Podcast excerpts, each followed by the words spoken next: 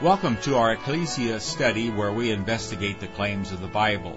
For many people, one of the main deterrents to accepting the teachings of Jesus is the noticeable disconnect between what Jesus taught and what many self-professed Christians say and do.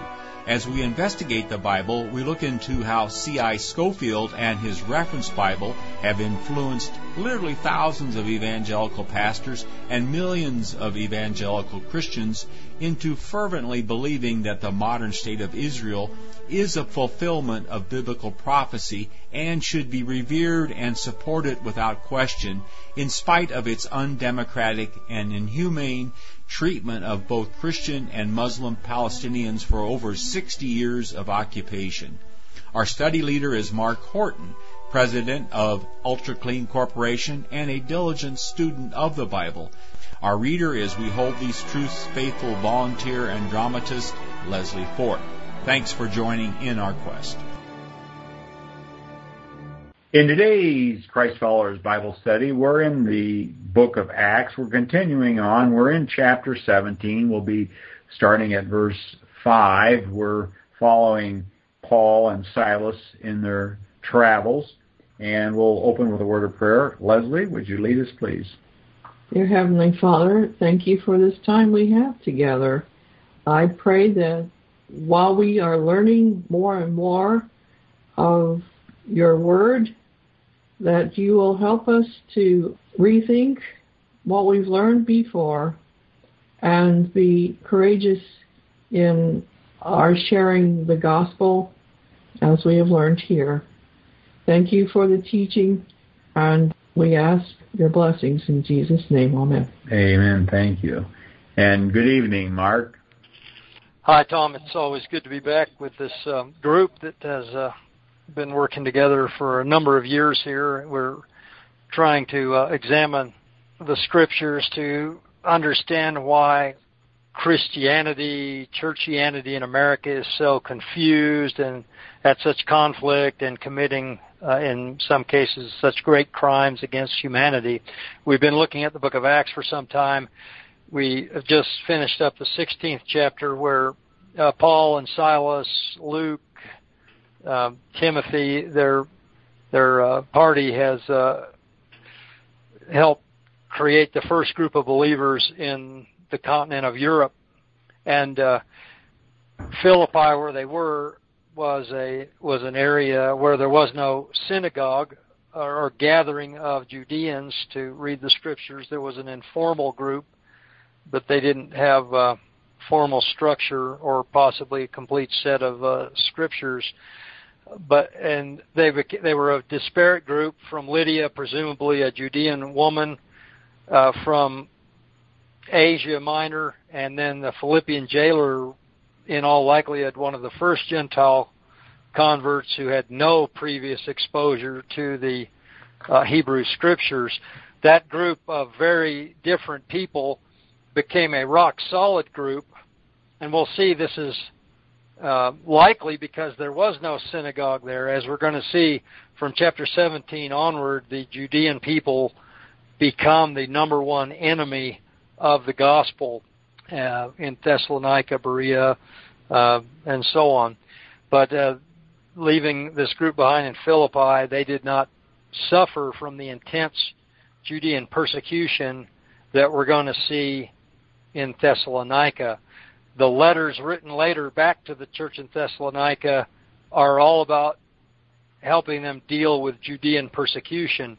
The letters written back to Philippi, the letter written back to Philippi that we have, is is just a letter of thanksgiving that they are solid, that they serve as an example for other groups of believers, that they have been sending financial support to Paul over and over whenever he needs it.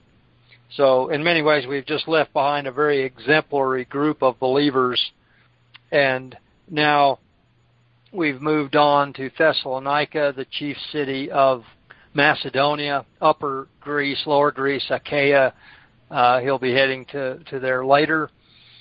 But here there is a synagogue, and he goes in for three Sabbath days and uh, teaches the gospel, Jesus Christ, and the hope of Israel from the Hebrew scriptures showing how the Messiah should have suffered and been raised from the dead, and that this Jesus of Nazareth is the promised uh, King, the, or Christ, the Anointed One, who would reestablish David's throne by implication there.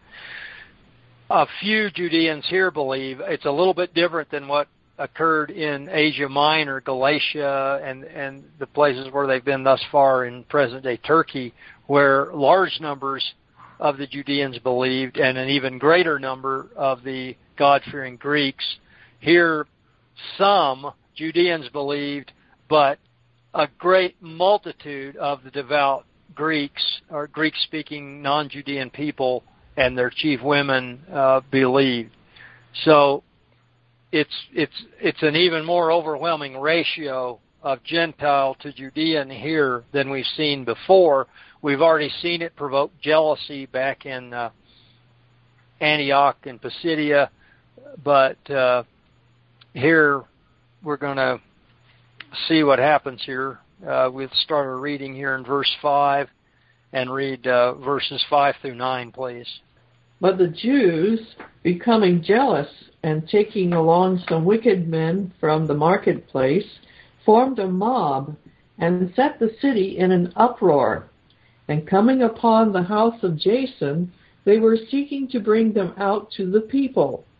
And when they did not find them, they began dragging Jason and some brethren before the city authorities, shouting, These men who have upset the world have come here also. And Jason was welcome, has welcomed them, and they all act contrary to the decrees of Caesar, saying that there is another king, Jesus.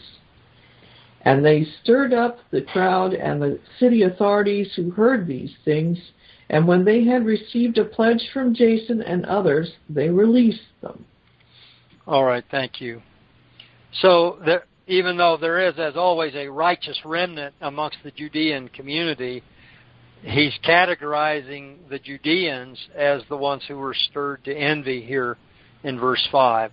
And uh, uh, most commentators, particularly dispensational commentators, completely gloss over the fact that this is intense Judean persecution, and that th- that's the context of nearly the entire New Testament is intense Judean persecution of Christ and his body, his his new temple of, of believers. Um, they're stirred to envy. This is a fulfillment of what Moses prophesied as God, of course, uh, moved him to speak back in the uh, in the Song of Moses, which we find back in at the end of Moses' life on earth, Deuteronomy 31 and 32. And let me see if I can find it quick enough here in that passage. But anyway, he says, "I will, I will move this people to jealousy with uh, those who are not a people." And, and and that just means people that were not in a covenant relationship with God. And this is exactly what we see happening here in Thessalonica. The Judeans are moved to jealousy by these. Yeah, that's in uh, Deuteronomy 32, verse 21. They have moved me to jealousy with that which is not God. They have exasperated me with their idols, and I will provoke them to jealousy with them that are no nation I will anger them with a nation void of understanding. Um, and so this is exactly what has happened in fulfillment of Moses' prophecy uh, here in Acts 17. Oftentimes, the uh, New Testament writers will quote things written after Judea was completely and utterly destroyed by the Babylonians in 586 BC and apply that to the first century AD. We have uh, Lamentations 2. Uh, this is, is, the book lamenting the utter destruction of the nation in 586 BC by the prophet Jeremiah. And he basically talks how Israel has become the enemy of Yahweh uh, here in in Lamentations 2. Um, it's uh, it's pretty brutal reading, but, uh, so I'm not I'm not really going to go there now. But really, the whole chapter is talking about the utter destruction and how that basically they're Judah is the enemy of God. Another one that we have is Isaiah 6 9. This will be quoted again at the end of Acts when Paul is meeting with all the leaders of the Judean synagogues of Rome. I heard the voice of the Lord saying, Whom shall I send? Whom will go for us? And then I, I being Isaiah, says, Here am I, send me.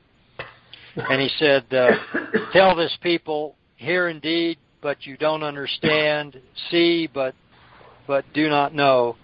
Make the heart of this people fat and their ears heavy, and shut their eyes, lest they see with their eyes and hear with their ears and understand with their heart and convert and be healed. And then said, I, Lord, how long? And he answered, Until the cities be wasted without inhabitant, and the houses without man, and the land be utterly desolate.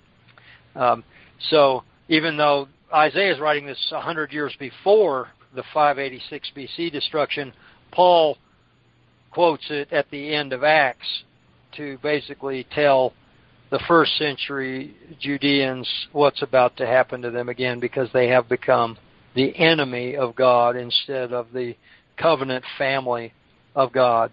So we're seeing kind of a turning point here as we go um, here into Thessalonica. And hopefully this answers a little bit of Chuck's question from last week. Uh, the the the messianic uh, Jewish community and others of that ilk today, they they continue to follow the physical things of the physical nation of Israel before it was utterly destroyed. The things that Paul tells us were just shadows of the true Israel, the true spiritual Jerusalem, and so on. And and so I see that being their uh, their great error today. Mark, um, uh, yeah, is this a good time or not? Sure. Uh, here again, we get the we, we bump into this confusing word Jews, J E W S, which my King James has it in verse uh, in seventeen one, and Leslie read that, and and uh, you you sort of transpose that into Judeans, um, as we have observed, was the uh, term that was properly used in Judea. But here you are in Thessalonica, and these people don't live in Judea; they live in in in Greece. So, in the interest of would would it be uh, erroneous or, or incorrect to call those to, to, to refer to those people as Israelites, or what what would the original Greek word have been there in that uh, in that hmm. particular use? Do you know? Was well, it, the original Greek word is Judeos, and that is translated Judean uh, in English. Of course, it was changed to Jewish in conveniently the Middle Ages uh, in English, but but it represented a nationality, and of course, uh, we would find uh, yeah, Vietnam is an excellent example. Um, the nation of Vietnam was utterly laid waste in the 1960s and 1970s, and uh, the country is now reconstituted, but vast numbers of the Vietnamese people were scattered um, throughout the, you know, particularly around the United States. You can go to any major city in the U.S. and find a Vietnamese community Vietnamese restaurants, Vietnamese everything. Now, most of these people are American citizens, but they're still Vietnamese. Their nationality is Vietnamese. So mm-hmm. that is the sense in which these people were Judeans, even though they lived in Thessalonica and throughout the Roman Empire. The vast majority of the Judean people, after the 586 BC destruction, did not go back to Palestine. They they they just dispersed through the uh, the Babylonian Empire, which became the Persian Empire, which then was conquered and absorbed by the uh, Macedonian Empire of Alexander the Great, which was then absorbed into the Roman Empire. And so they have they have just dispersed throughout that empire, and they've been dispersing like that for uh, 500 years. Um, at less than uh, I mean, less than 6% of them came back to Palestine to rebuild the temple in Jerusalem in the days of Ezra and Nehemiah. So they're just like the Vietnamese are scattered all over, the Judeans have long been scattered all over, and the Hellenistic Judeans, the ones who spoke Greek, far outnumbered the Aramaic uh, ones who spoke Aramaic or what they call Hebrew, but it, really wasn't Hebrew, it was Aramaic, the language of Babylon, where they were taken into captivity. So uh, these Greek speaking Judeans are everywhere in every major city of the Roman Empire. And uh, Paul is trying to reach their centers of activity or synagogues to find the righteous remnant in each one so that they uh, and the the the non-Judeans that they've gathered together who they've been teaching about the true God of Israel and and he's going to take that righteous remnant of Judeans plus the righteous Gentiles that they have gathered around them and he's going to show them the gospel and and uh, how they're going to be baptized, and then he's going to give them enough training so that they then can become the uh, nucleus of of God's new spiritual Israel in that area, and and then start spreading it out. Not necessarily to the Judeans; they've had their chance. Once Paul goes in and gives the gospel to them for three weeks and demonstrates from the scriptures clearly, once they reject that, there's not a lot of uh, example that anyone ever worries about them again. They've had their chance to believe. The focus, once the, the Judeans have their initial chance to believe, then the focus turns to the other nations. But always, Paul is going to go in, he's going to gather that righteous remnant, which is becoming a smaller and smaller minority as they're in Thessalonica, and the the God fearing Gentiles who have been studying the Hebrew Scriptures, they're going to become the nucleus of the new spiritual family in these cities. Thank you.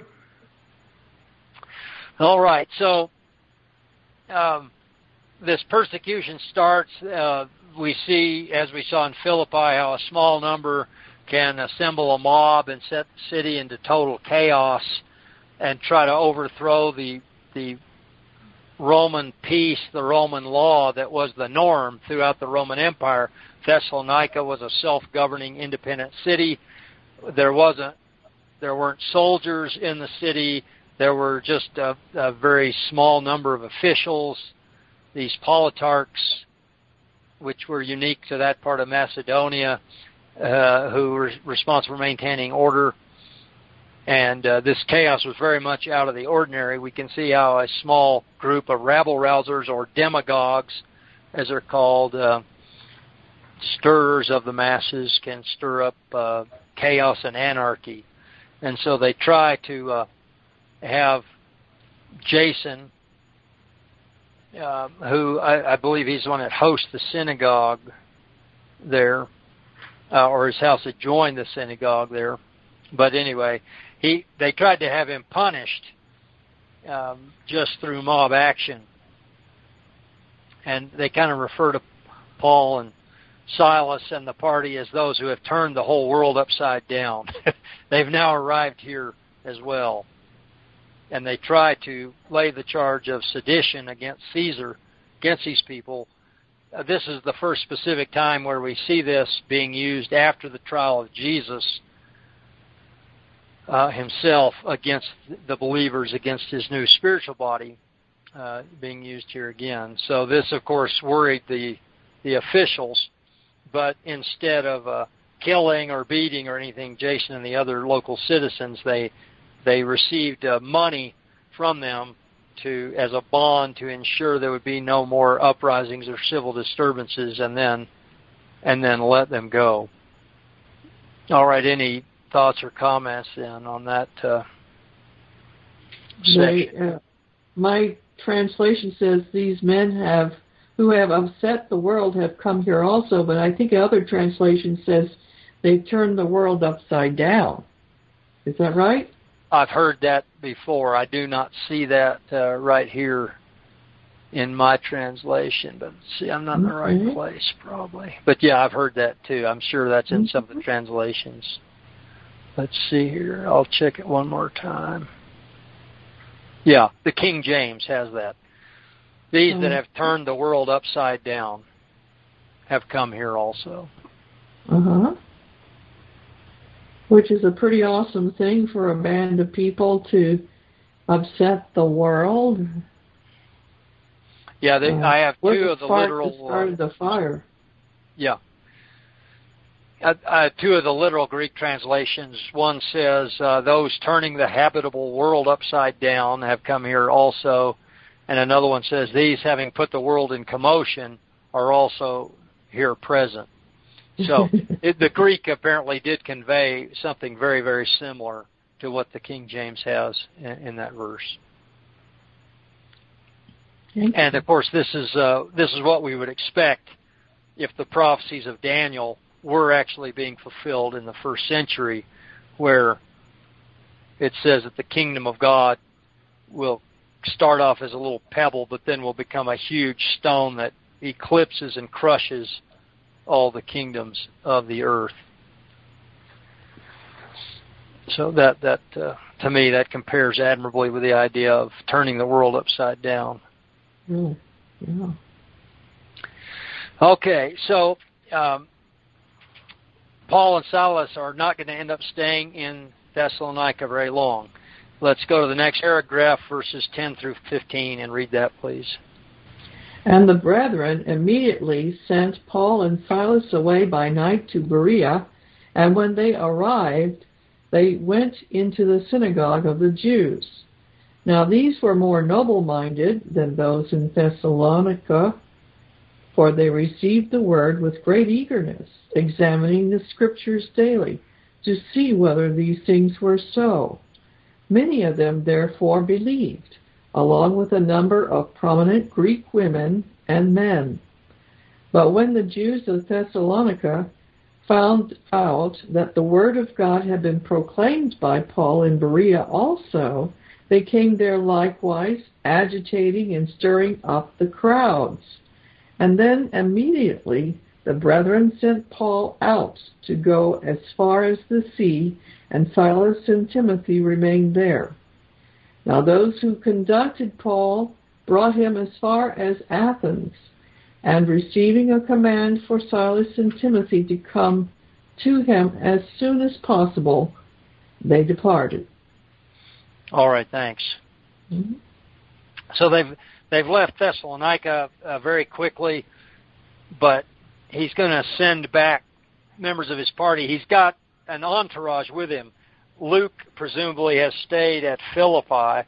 He's going to get some of these other people back to Thessalonica. They all had to leave apparently at first.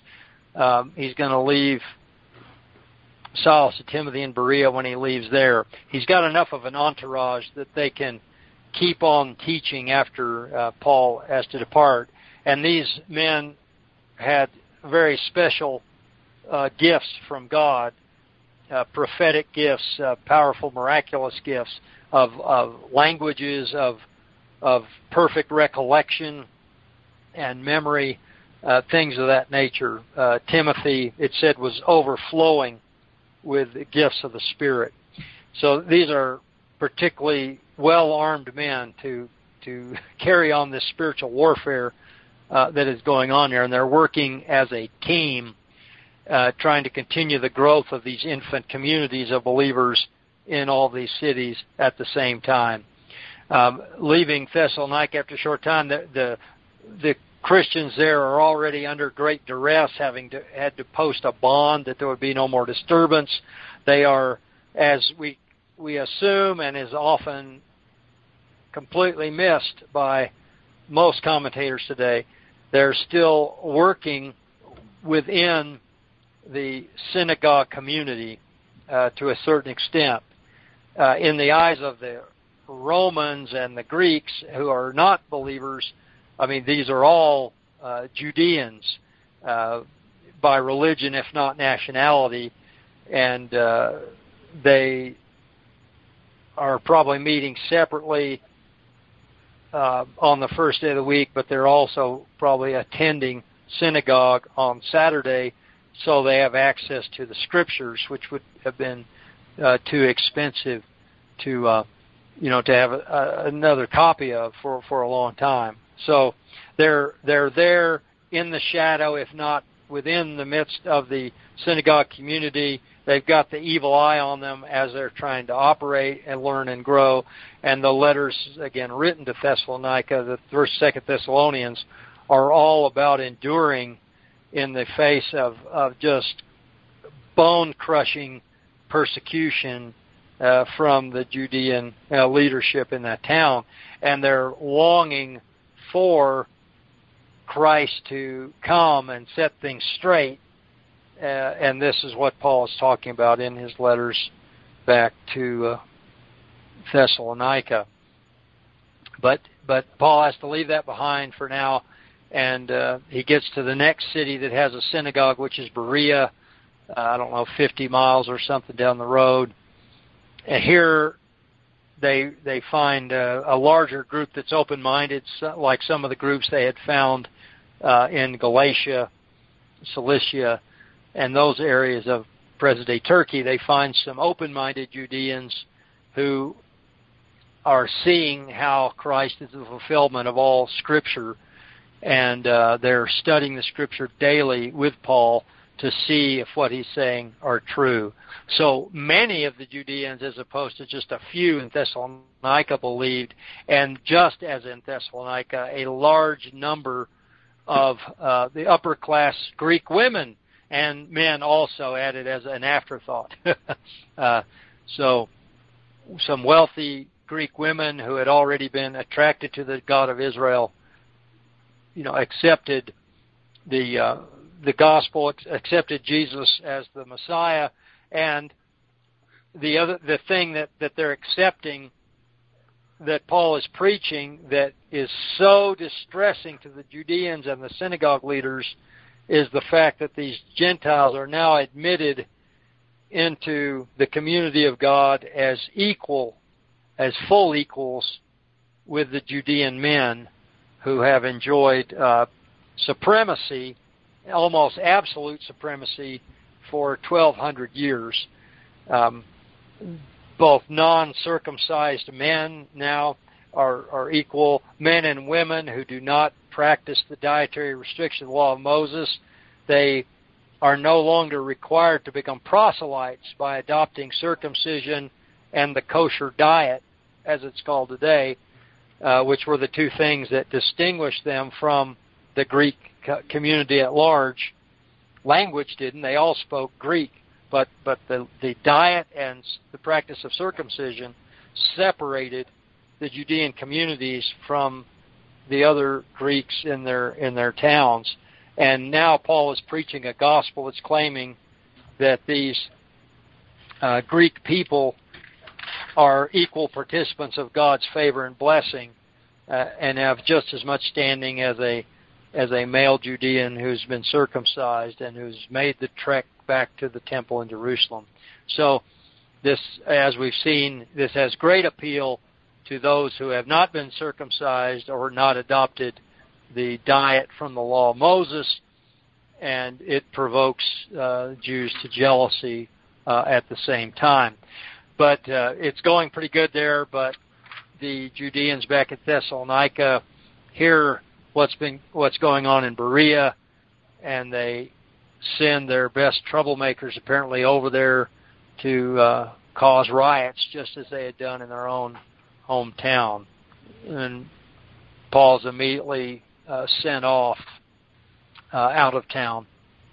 Uh, I guess they're they they're trying to uh, eliminate the cause of the controversy before it starts, before it can escalate to what happened in Thessalonica, and that they're able to leave Silas and Timothy there, uh, which again indicates they must have been somewhat successful in taking the eye of suspicion off of the synagogue community there, letting the Thessalonians go home, and uh, and uh, the study will continue under the guidance of Silas and Timothy there. while Paul makes his way to uh, to Athens. Any other thoughts on this paragraph? Well, uh, figuratively speaking, you could call them the lions out of Judah. yeah, that's good. Christ, of course, fulfills all those prophecies of the lion of Judah, and these these are his body. I mean, so yes, they are part of the line of Judah, uh, very mm-hmm. much so, but uh, not often uh-huh. uh, attributed to them. But it's a very good fit. Uh, excellent mm-hmm. thought there. Okay, so now uh, Paul is going to go to Athens, and let's read verses 16 through 21, please.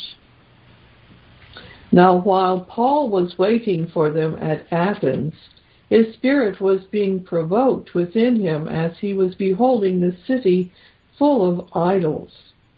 So he was reasoning in the synagogue with the Jews and the God fearing Gentiles, and in the marketplace every day with those who happened to be present. And also some of the Epicurean and Stoic philosophers were conversing with him and some were saying, What would this idle babbler wish to say? Others, He seems to be a proclaimer of strange deities, because he was preaching Jesus and the resurrection. And they took him and brought him to the Aero, Aero, Aereo, Areopagus. Yeah. Areopagus. Areopagus. Areopagus. Areopagus. Areopagus. Okay, sorry, I don't have to do that long yeah. word again. And they took him and brought him to the Areopagus. Not a hairy octopus. that was close enough, Tom. Let's not get. yeah, but I'm I'm closer than you are, Chuck. We're only two feet apart. Okay, try that again. What did the octopus uh, say to the girl octopus? I want to hold your hand, hand, hand, hand, hand, hand. okay. Okay, uh, verse 19. And they took him and brought him to the Areopagus, Areopagus, Areopagus, Areopagus. I told you, Tom. you were close. Areopagus. Areopagus. Areopagus. Okay. And they took him and brought him to the Areopagus, saying, May we know what this new teaching is which you are proclaiming? For you are bringing some strange things to our ears. We want to know, therefore, what these things mean. Now, all the Athenians and the strangers visiting there used to spend their time in nothing other than telling or hearing something new. Now, I had, in my mind, I was thinking for many years that Athens had no synagogue, but here it's written quite plainly. There is a synagogue that has the normal Judean community and the larger group of God fearing Greeks who have surrounded uh, the Judean community to learn from their scriptures of the true God and creator of the world. Uh, but apparently, for whatever reason, there just must not have been the um, opportunity or, or, or righteous remnant or whatever happened in most synagogues because Paul did not linger there. He didn't leave helpers there. There is no letter or reference to any letters being written to a church at Athens. There's no stories of conversion there. So it was a place uh, uh, very different culture, maybe something akin to Washington D.C. today, um, which could be the most immoral city in all human history. But that's uh, you know I I can't answer that. Only God can answer that for sure. But I've I've heard a few people make a very elegant case that that is in fact uh, the the sad situation. Amen from the peanut gallery. Okay, yeah, well, but the there's Parthenon would overshadow the synagogue in Athens, no doubt. Oh, no doubt, yeah. But uh, it, I mean, it, it as well as physically overshadowed it, it must have also philosophically uh, overshadowed it. And then the, the Epicurean and Stoics are mentioned here uh, in the passage, so they they just uh, for whatever reason there was no opportunity here that Paul got excited about. So he, he's just there waiting. He's you know Paul, uh, Silas, and Timothy are there bolstering the new believers in Berea, and uh, they may have even gone back to uh, Thessalonica before they rejoin him. So he's got to wait there. A lot of people, um, a lot of scholars think he was probably in Thessalonica only a few weeks, three to six weeks at most, and then he's got to wait like two months uh, in the winter of the year there in Athens. Uh, perhaps before he can move on, waiting for them to rejoin him. So he's there waiting, and he he's just irked at the at the uh, false religion that just emanates out of the city. and again, we could say the same thing about Washington D.C. today, uh, uh, but don't want to go there really.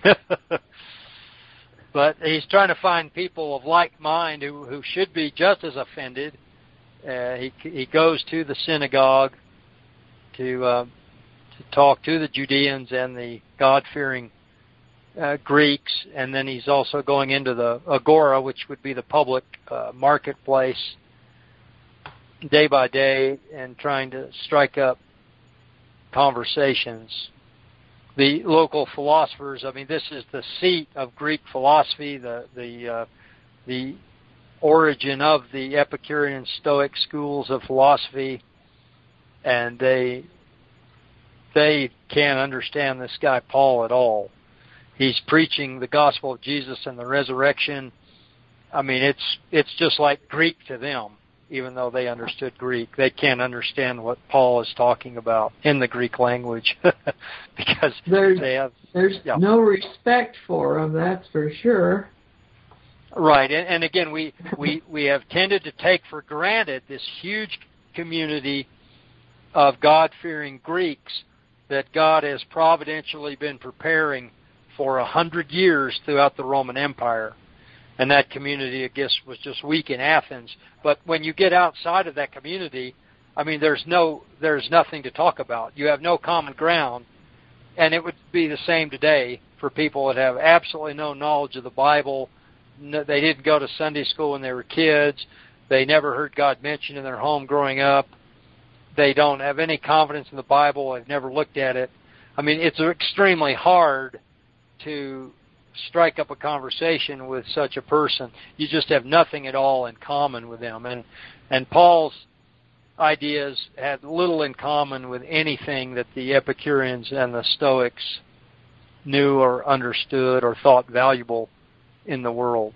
They could just understand that he was talking about some God that was different than any of the gods that had been worshipped or acknowledged in Athens.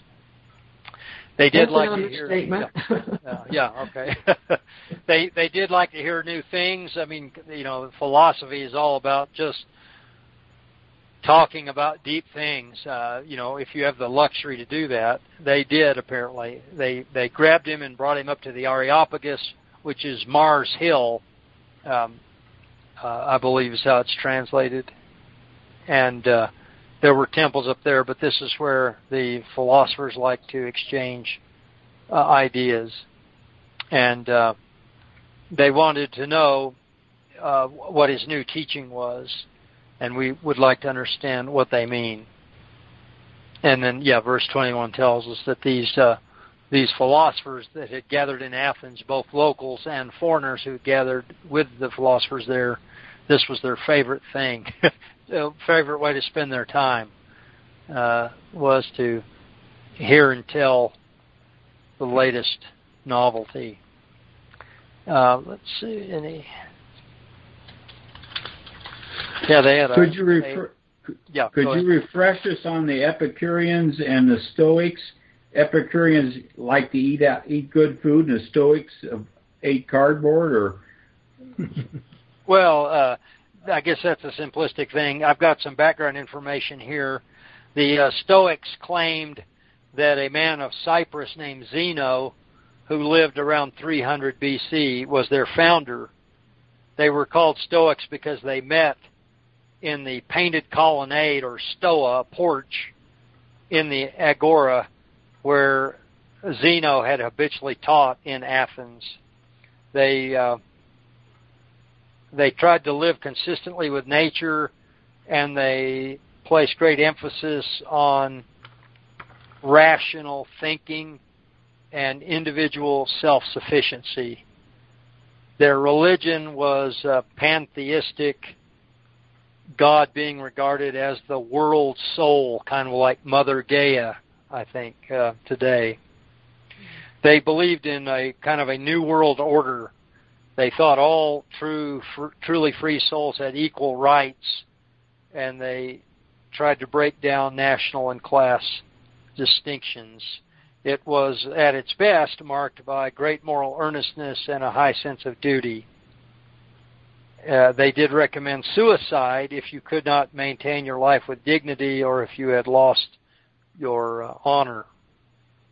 So that's kind of an overview of the Stoics uh, as uh, I'm reading from F. F. Bruce's commentary. Now, on the Epicureans, he says it was founded around the same time by Epicurus, who was uh, from an Athenian family who had settled on the island of Samos. He built, uh, or they built their theory on the atomic physics of Democritus, and they presented pleasure as being the chief goal of life. Mm. They wanted the pleasure of tranquility. They wanted to uh, avoid pain, disturbing passions, anything that might cause you to be upset or annoyed. They did not deny the existence of gods, but maintained that the gods took no interest in the life of human beings. Uh, these these two philosophies represented alternative attempts in pre-Christian paganism to come to terms with the meaning of life. Post-Christian paganism has never been able to devise anything any better than what the Stoics and Epicureans came up with. Although they did differ quite a bit from each other, they at least agreed that this new message from Paul was not one that would appeal to reasonable people. right. so there was apparently a court that met up on the on Mars Hill, uh, Ares being the Greek name for uh, Mars, the Roman god Mars, the hill of Ares, Areopagus, and uh, it was a bunch of the elders of Athens that uh, had jurisdiction over matters of religion and morality, and they convened up here on this little hill, which was southwest of the main Acropolis, where, of course, the Parthenon is. That's where we're at, and that's who is standing there. You didn't make much of a dent with those people, apparently. Like you said, uh, that's interesting. Yeah, we have no historical record of it.